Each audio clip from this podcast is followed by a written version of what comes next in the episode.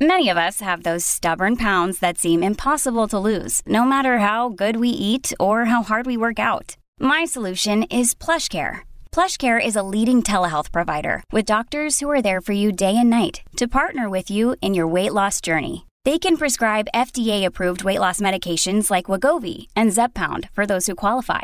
Plus, they accept most insurance plans. To get started, visit plushcare.com/weightloss. That's plushcare.com/weightloss. Amid rising cases of the Omicron variant, Ontario Premier Doug Ford announced renewed restrictions to try to mitigate the spread of COVID-19.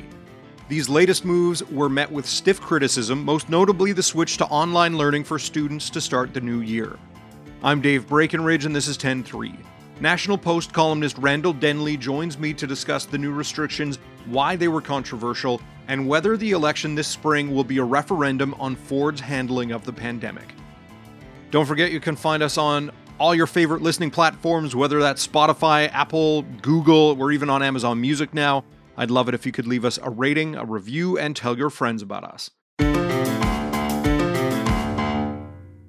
So, Randall, heading into 2022, Ontario Premier Doug Ford managed to unite Ontarians in anger and frustration with new measures that some felt didn't do enough to mitigate the spread of COVID-19 and the Omicron variant, and those who felt they were too much of an overreach. What specifically, with these new restrictions, had people so up in arms? I think the main things would be the closing of schools, which came as a big surprise because, on a Friday, the Chief Medical Officer of Health said, "Hey, schools are going to open Wednesday." Mm-hmm. On Monday, the premier stood up and said, "Hey, schools are closing until, well, who knows, later in January nominally, but it's going to be difficult to sell the reopening, I would say." So schools is a big one, but also going back to the usual suspects. Let's close restaurants. Let's close gyms. Basically any place where people will go to have fun. Let's close all those things. Mm-hmm. We think they're really contributing to the pandemic. Well, we don't know, but let's close them, because when things get bad, those are the things that we close. It's very frustrating for people in those sectors that have been hit the hardest of any to be hit again on this, when there's really no evidence that they're contributing anything in particular to the problem. Mm-hmm. Why did Premier Ford swing so far in the lockdown direction, especially with schools, after the Chief Medical Officer of Health said, no, we're going back to school next week? Because somebody gave him a big scary number, and it was probably somebody on a science advisory panel, because that's usually where big scary numbers come from. But he kind of shocked Ontarians when he said there could be 100,000 cases a day, mm-hmm. maybe 200,000 cases a day, which, at the time, I think we had 15,000, 16,000 cases a day. So huge numbers, didn't show any modeling, didn't really show any rationale for it. I mean, to put that in context, the entire world has a little under 2 million cases a day right now. So the idea that, maybe 10% of the entire world's cases would be in Ontario, population just under 15 million, seems a bit incredible. But I guess it didn't seem incredible to the premier, because whoever was giving this advice then said, well, 1% of people who get Omicron will end up in the hospital, which most people think is a high percentage relative to fact, but nevertheless, so 1, maybe 2,000 people a day coming into the hospital. We're back to the famous system collapse we always hear about. Mm-hmm. So we couldn't have that many people coming into the hospital. Therefore, something must be done. I have not seen any credible person talk about 100 to 200,000 cases a day in Ontario, but it seems to be what motivated the premier. In the last week, since all these restrictions were announced, have we seen cases rise? I know testing is complicated. I'm out here in Alberta, and they've stopped doing PCR tests for anyone who wants one. It's just for people who fall into specific groups, and they're telling people to do these rapid antigen tests at home. But have we seen cases spike in the way that Premier Ford was concerned we might? I don't know if they've actually gone down, but your point is quite correct. We really don't know what's going on, mm-hmm. because like in Alberta, Ontario is just testing healthcare workers, essential workers, Aboriginal people, those thought to be highest risk. So if you're not part of that group, you're part of broader society, we don't test you anymore. So really, Ontario has no idea what's going on broadly anymore. The test capacity in Ontario is 60,000 to 70,000 tests a day. So if you ever did have 100,000, 200,000 cases, you have no way of knowing that. Mm-hmm. So the numbers we have now are essentially meaningless, but to the extent that they're at least a consistent slice of the population, they have been going down, which is great, but it also makes people wonder, why are we locked down again? Yeah. Are there any areas with these restrictions where you feel or where Ontarians feel he made the right call?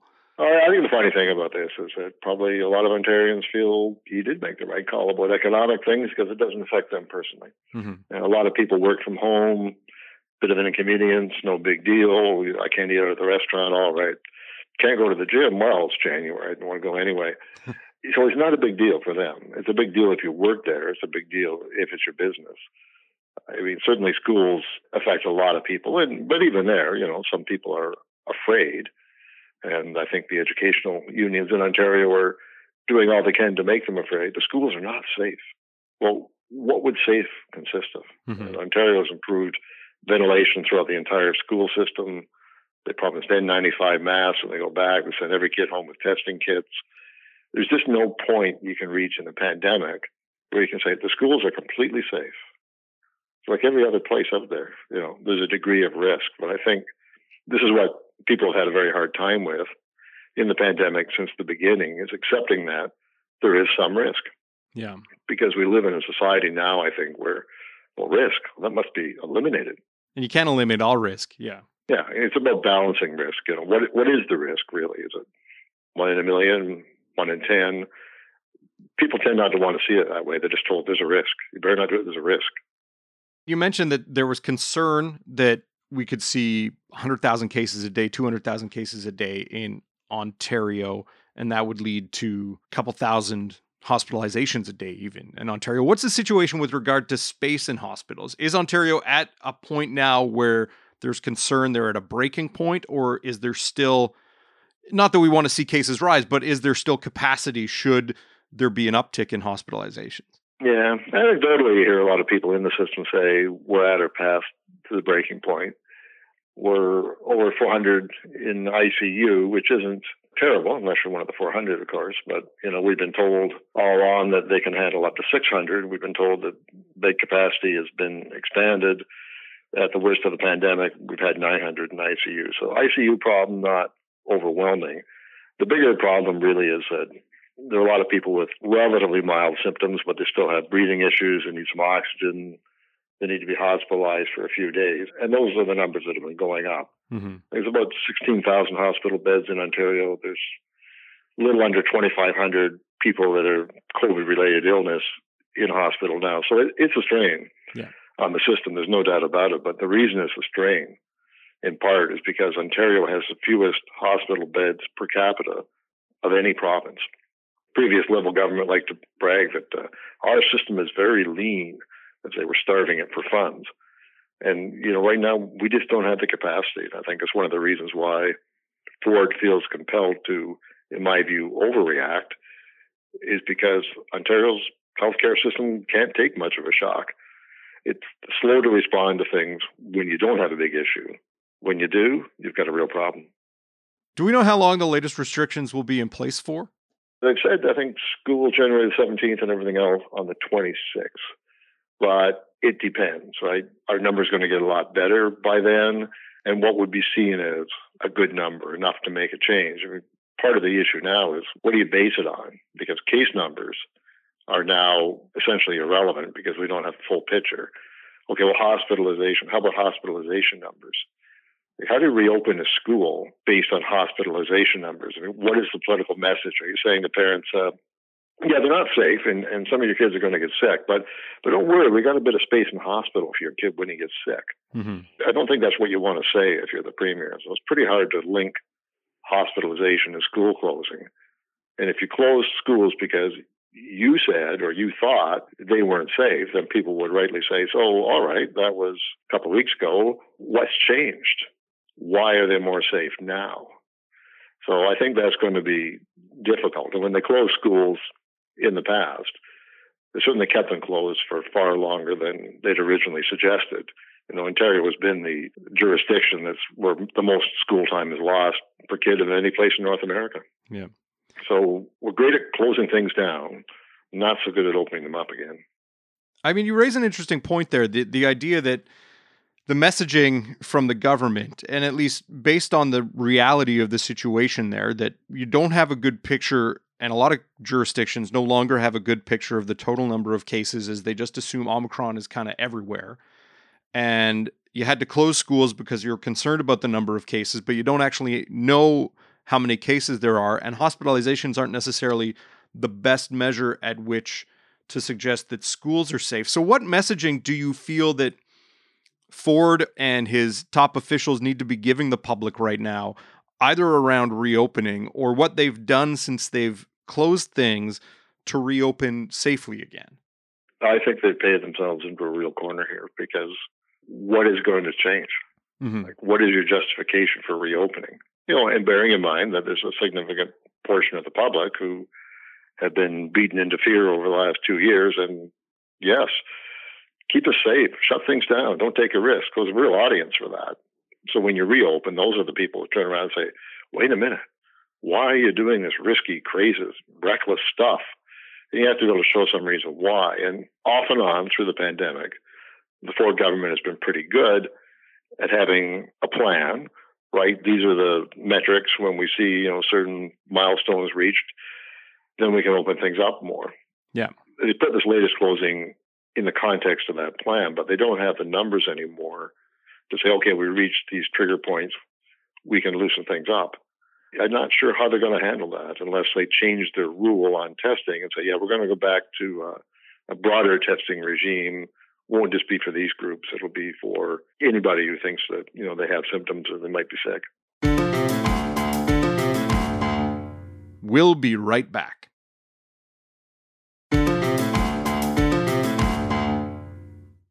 You raise an interesting point just about the messaging and tying some of that messaging to the plan. And that's where they fared well in previous waves. And I think, you know, I'm comparing Alberta, where I am, to Ontario, and I look at the fourth wave in the fall. Alberta was hit far harder with the fourth wave, I think in part because of the speed with which we reopened here and the plan to kind of wind down some of the monitoring here. How would you say the Ford government has handled the pandemic? And was it specifically that the big reopening that everybody did last summer, where maybe they were a little more cautious than elsewhere, and so they didn't get hit as hard in the fall? Would that be where you feel that the Ford government has done the best, or overall, how would you rate their performance? I'd say it really depends on your basic view. If you're a no-risk person, you're happiest on the days when they are extremely risk-averse, which is plenty of days. They've always talked about erring on the side of caution, and I think err is a telling word, because they often have erred on the side of caution. They've been way more cautious than facts would dictate.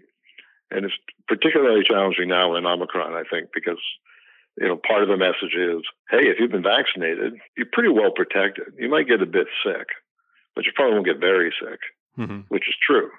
So partly that says to people, okay, so it's not a big deal, right? But then the other part of it that's challenging to get across is, well, yes, but there'll be so many people who get this, who test positive or have symptoms, that it's still going to be a huge problem just because of sheer numbers. It's hard for people to process that, I think, because they say, so it's not going to be bad for me, though, probably, right? Yeah. Right. Okay, well, now my concern level about the whole thing drops a little bit. And particularly if you say, here are people that have been now vaccinated 3 times in less than a year. You're in good shape now. You know, you don't have too much to worry about. You're in good shape. Okay, well, why can't I go to the gym or into a restaurant or to a movie theater? Like, what are we gaining by keeping me from going there? And there's no real answer to that, because it was just a knee-jerk reaction, I think. Looking ahead, it's an important year in Ontario politics. We've had some provincial elections since the pandemic started, but they were either early on, or in some provinces, they were contested by new leaders who had not governed during the pandemic. And so Premier Ford is set to be the first premier to really face a referendum on how he's managed things since this whole pandemic really hit our shores in March of 2020. What is it that you think voters will be looking at when they go to the polls in June? To some extent, I think it's inevitably a pandemic election, because most of his term will have taken place during the pandemic, but mm-hmm. certainly not the issue the PCs want to run on. Before Omicron and everything went crazy again, they had a plan basically say, well, by the spring, just before the election, it's all good. Restrictions are going to go away. You know, we've beaten the pandemic. Great job. Doesn't look so good now. They don't want to run on that. They want to run on the economy, growth, meeting housing demand, sort of more everyday life issues. Yeah. And I'm not sure what the opposition are going to run on, because if your campaign is just, oh, well, if we've been in government, we've done a lot better job than the other guy, people go, yeah, I guess, you know, but we've seen governments of all types all over the world with wildly varying results. And it's not like there's some magic formula that we knew at the outset. If only you stuck to the formula. Mm-hmm. And I think that most people probably don't hate the way Ford has handled this, but his biggest problem is that the people who hate it the most are PC supporters. And I, you know, as a columnist who writes about this in the National Post, I hear a lot from those people because that's, you know, their readership skews in that direction. And they're just mad because, you know, to them, a PC premier should be pro-business. He should be skeptical of health experts predicting disaster, which they've always over-predicted. He should be the guy who sticks up, especially for small business.